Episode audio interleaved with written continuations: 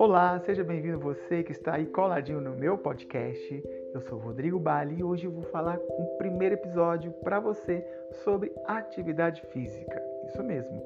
Você pratica uma atividade física ou você vai iniciar uma atividade física? Eu vou falar para você alguns cuidados que você precisa de saber antes de praticar uma atividade física ou antes de iniciar uma atividade física. Vem comigo?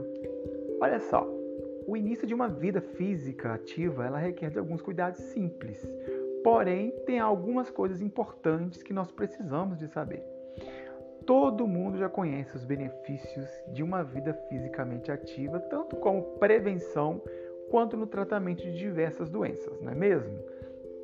Sejam elas físicas ou psicológicas, mas poucas pessoas lembram dos cuidados necessários antes do início de uma atividade física alguns passos importantes que precisam ser seguidos para que nenhuma surpresa desagradável atrapalhe a sua vida em movimento. E aí? E a sua saúde como vai? Essa é a etapa mais importante e deve ser a primeira da sua lista. As principais ferramentas que os profissionais de saúde dispõem para realizar o diagnóstico do paciente são a anamnese e o exame físico. Parece difícil, não é mesmo? Mas a anamnese é uma espécie de uma entrevista aonde nós né, temos o objetivo de levantar informações importantes sobre a história atual e, é, do paciente. Já o exame físico, ela visa observar sinais e sintomas por meio da inspeção oculta, palpação e percussão, sendo essas as quatro técnicas básicas do exame físico. Dependendo do resultado obtidos em ambas as etapas, outros exames complementares podem ser requisitados para uma investigação mais detalhada. Mas durante a consulta é possível detectar alguns sintomas relevantes, como é o caso da hipertensão arterial, que está associado à ocorrência de infarto e acidente vascular cerebral, o AVC popularmente conhecido como derrame. Lembrar que é, em dias como é, né, fazer várias baterias de exame é, uma, é de suma importância para um diagnóstico precoce, principalmente levando em consideração a faixa etária. Então é muito importante que você procure fazer exames rotineiros para que você venha prevenir, né? No entanto, a não realização de exames mais complexo né, ou completo não deve ser usado como pretexto para postergar uma mudança de hábito e de abandonar de uma vez o comportamento sedentário. Fiquem atentos aos sinais e às suas limitações. Isso é muito importante. Aqui nós temos dois pontos importantes. Um é o sintoma que podem existir antes ou durante a prática de uma atividade física. Vamos começar pelos que vêm antes, ok? Que são as limitações físicas. O que são as limitações físicas? As limitações físicas são aquelas que de alguma maneira restringem o movimento, geram dor ou um desconforto, e elas podem ser tanto de origem congênita que existe desde o nascimento ou adquiridas ao longo do seu tempo. Em ambos os casos, é indispensável receber um atendimento multiprofissional, em, um, em especial como um fisioterapeuta. Né? Com relações aos sinais, uh, podem ocorrer durante a prática, né? é importante monitorar as reações do organismo, em especial sintomas como tontura, dificuldade de respirar, dor é, na região esquerda do tórax, sudorese fria, náuseas, vômitos. Neste caso, pode ser que esteja acontecendo algo mais grave com o organismo, que exige uma atenção maior. Comece devagar. Isso mesmo. Comece devagar se você está parado há muito tempo. Isso é muito importante. Se faz algum tempo que você não realiza alguma atividade física, não se preocupe, calma. Nunca é tarde para começar. Mas para você desfrutar dos benefícios e minimizar os riscos, é preciso fazer uma avaliação clínica. É, isso é realizada por um médico e a avaliação física é realizada por um profissional de educação física.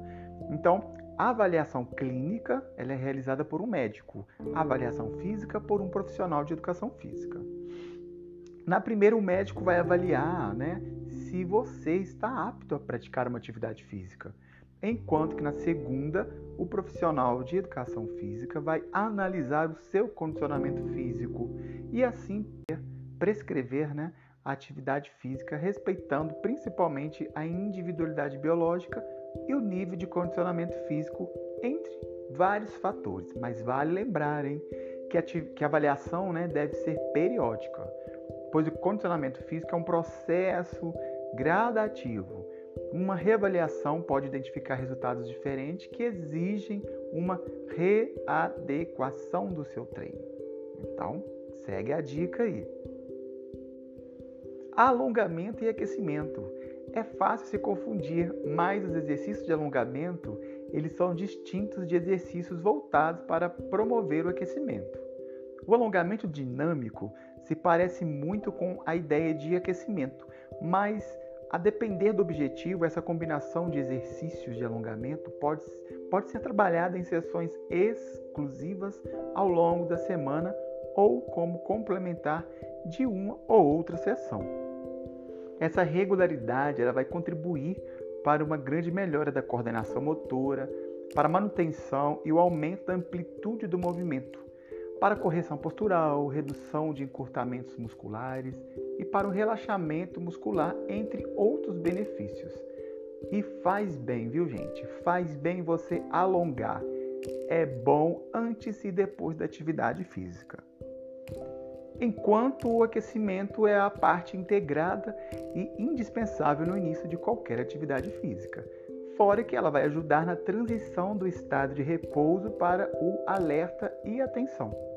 O aumento da temperatura corporal ela tem efeito por todo o corpo e ela vai permitir que o organismo desempenhe sua capacidade máxima, prevenindo lesões e acidentes.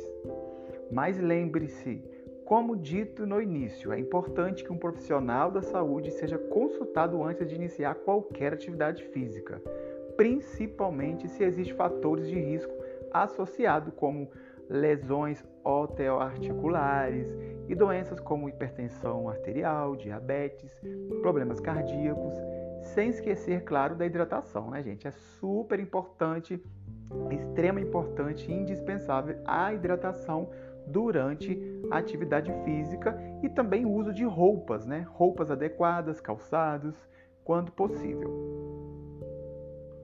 Você pode encontrar auxílio e orientação de vários profissionais né, no Sistema Único de Saúde, que é o SUS, e procurando também por uma unidade básica de saúde aí, no seu bairro, ou polos de programas de academia da saúde. E não menos importante, hein, gente? A alimentação saudável é uma das melhores aliadas quando o assunto se trata de promover a qualidade de vida e bem-estar. Para conferir dicas e receitas e ter acesso a vários conteúdos, você também pode estar acessando o site saudebrasil.saude.gov.br. Lá você vai encontrar várias dicas de saúde e assim começar a sua qualidade de vida melhor. É isso aí, gente. Nosso podcast fica por aqui. Não esqueça de cuidar da sua saúde e seguir as dicas que eu acabei de citar aí. Então, você vai ter grandes resultados. Aguardo você no meu próximo podcast. Escrever